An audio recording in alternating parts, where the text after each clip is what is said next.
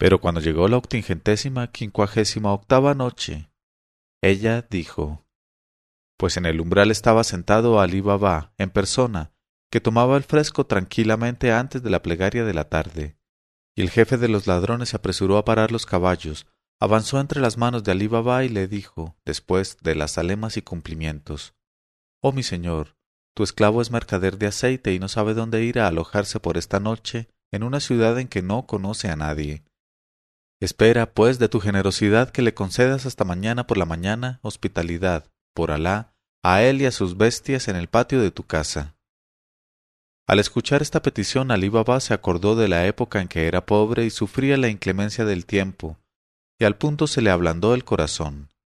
Y lejos de reconocer al jefe de los ladrones, a quien tiempo atrás había visto y oído en la selva, se levantó en honor suyo y le contestó Oh mercader de aceite, hermano mío, que la morada te proporcione descanso y ojalá encuentres en ella comodidad y familia. Bienvenido seas. Y así diciendo le cogió de la mano y le introdujo en el patio con sus caballos, y llamó a Luz Nocturna y a otro esclavo, y les dio orden de ayudar al huésped de Alá a descargar las tinajas y dar de comer a los animales. Y cuando pusieron en fila por orden las tinajas en el fondo del patio y los caballos quedaron atados a lo largo del muro, con su saco lleno de cebada y avena al cuello cada uno, Alí Baba siempre lleno de cortesía y amabilidad, volvió a coger de la mano a su huésped y le condujo al interior de su casa, donde le hizo sentarse en el sitio de honor, y se sentó a su lado para tomar la comida de la noche. Y cuando ambos hubieron comido y bebido y dado gracias a Alá por sus favores, Alí Baba no quiso molestar a su huésped y se retiró diciéndole Oh mi señor, la casa es tu casa y lo que hay en la casa te pertenece. Y he aquí que cuando ya se marchaba, el mercader de aceite, que era el jefe de los ladrones, le llamó diciéndole Por Alá sobre ti, oh huésped mío, enséñame el lugar de tu honorable casa donde me sea posible dar reposo al interior de mis intestinos y también mear. Y Alí Baba, enseñándole el gabinete de los desahogos, situado precisamente en un rincón de la casa muy cerca del sitio en que estaban las tinajas, contestó Ahí está. Y se apresuró a esquivarse para no entorpecer las funciones digestivas del mercader de aceite. Y el jefe de los ladrones no dejó de hacer en efecto lo que tenía que hacer. No obstante, cuando hubo concluido, se acercó a las tinajas y se inclinó sobre cada una de ellas, diciendo en voz baja Oh compañero, en cuanto oigas resonar la tinaja en que estás al chinarrazo que le lanzaré desde el sitio en que me alojo, no dejes de salir y de venir a mí. Y dando así a su gente orden de lo que tenía que hacer, volvió a la casa.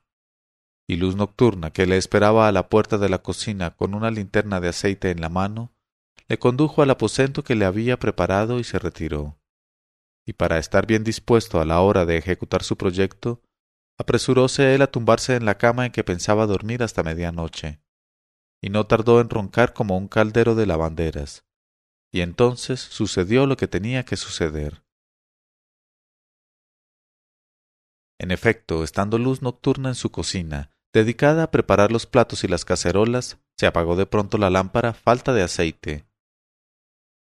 Y he aquí que precisamente se había agotado la provisión de aceite de la casa, y luz nocturna, que se había olvidado de procurarse otra por el día, se desoló mucho con aquel contratiempo, y llamó a Abdalá el nuevo esclavo de Alí Baba, a quien participó su contrariedad y su apuro. Pero Abdalá le dijo echándose a reír Por Alá sobre ti, oh hermana mía, luz nocturna. ¿Cómo puedes decir que carecemos de aceite en casa cuando en el patio hay en este momento, alineadas contra el muro, treinta y ocho tinajas llenas de aceite de oliva, que a juzgar por el olor de los recipientes que lo contienen debe ser de calidad suprema? Ah, hermana mía, esta noche no reconocen mis ojos a la diligente, a la entendida, a la llena de recursos luz nocturna. Luego añadió Voy otra vez a dormir, hermana mía, que mañana tengo que levantarme con el alba, a fin de acompañar al hamam a nuestro amo Ali Baba. Y la dejó para irse a roncar como un búfalo de los pantanos cerca de la habitación en que dormía el mercader de aceite. Entonces Luz Nocturna, un poco confusa por las palabras de Abdalá, cogió el cacharro del aceite y fue al patio para llenarlo en una de las tinajas. Y se acercó a la primera tinaja, la destapó, y metió el cacharro por la boca y oh trastorno de las entrañas, oh dilatación de los ojos, oh garganta oprimida. El cacharro, en vez de sumergirse en el aceite, dio con violencia en una cosa resistente, y aquella cosa se movió, y salió de ella una voz que dijo Por Alá que la china que ha tirado es lo menos una roca. Vamos, ha llegado el momento. Y sacudió la cabeza y se contrajo para salir de la tinaja. Eso fue todo. ¿Y qué criatura humana al encontrar en una tinaja un ser vivo en vez de encontrar aceite, no se hubiese imaginado que llegaba la hora fatal del destino? Así es que la joven luz nocturna, muy asustada en el primer momento, no pudo por menos de pensar muerta soy, y todo el mundo en casa puede tenerse ya por muerto sin remedio. Pero he aquí que de improviso la violencia de su emoción le devolvió todo su valor y toda su presencia de ánimo y en lugar de ponerse a dar gritos espantosos y a promover un escándalo, se inclinó sobre la boca de la tinaja y dijo No, no, oh valiente, tu amo duerme aún. Espera a que se despierte. Porque como luz nocturna era tan sagaz, lo había adivinado todo.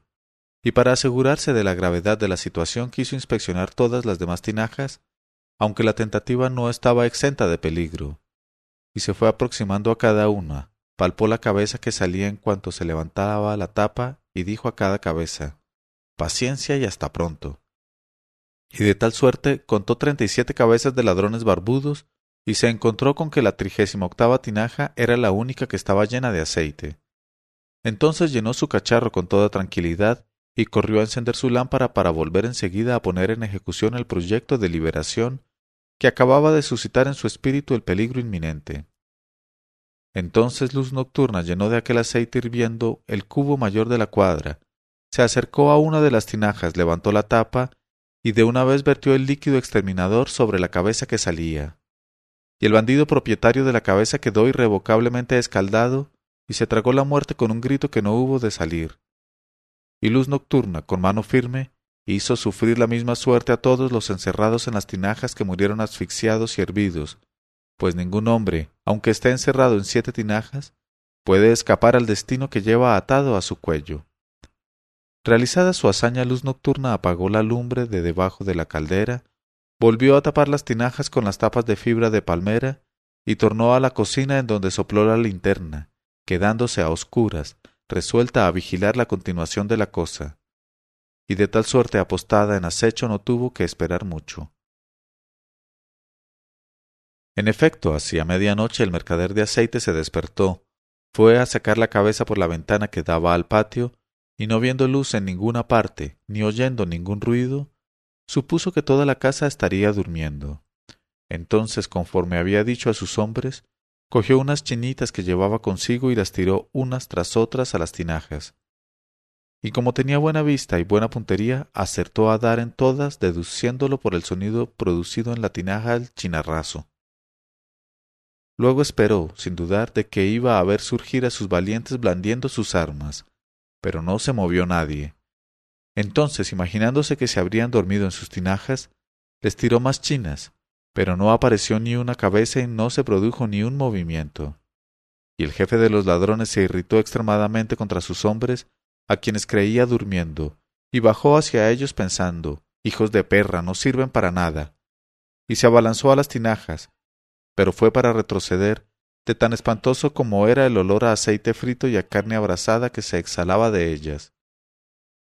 Sin embargo, se aproximó de nuevo a las tinajas, tocándolas con la mano y notó que estaban tan calientes como un horno. Entonces recogió un tallo de paja, lo encendió y miró dentro de las tinajas, y vio uno tras otro a sus hombres, abrasados y humeantes, con cuerpos sin alma. Al ver aquello el jefe de los ladrones, comprendiendo de qué muerte tan atroz habían perecido sus treinta y siete compañeros, dio un salto prodigioso hasta el borde de la tapia del patio, saltó a la calle y echó a correr, y desapareció y se sumergió en la noche devorando a su paso la distancia. En este momento de su narración, Sherazada vio aparecer la mañana y se calló discretamente.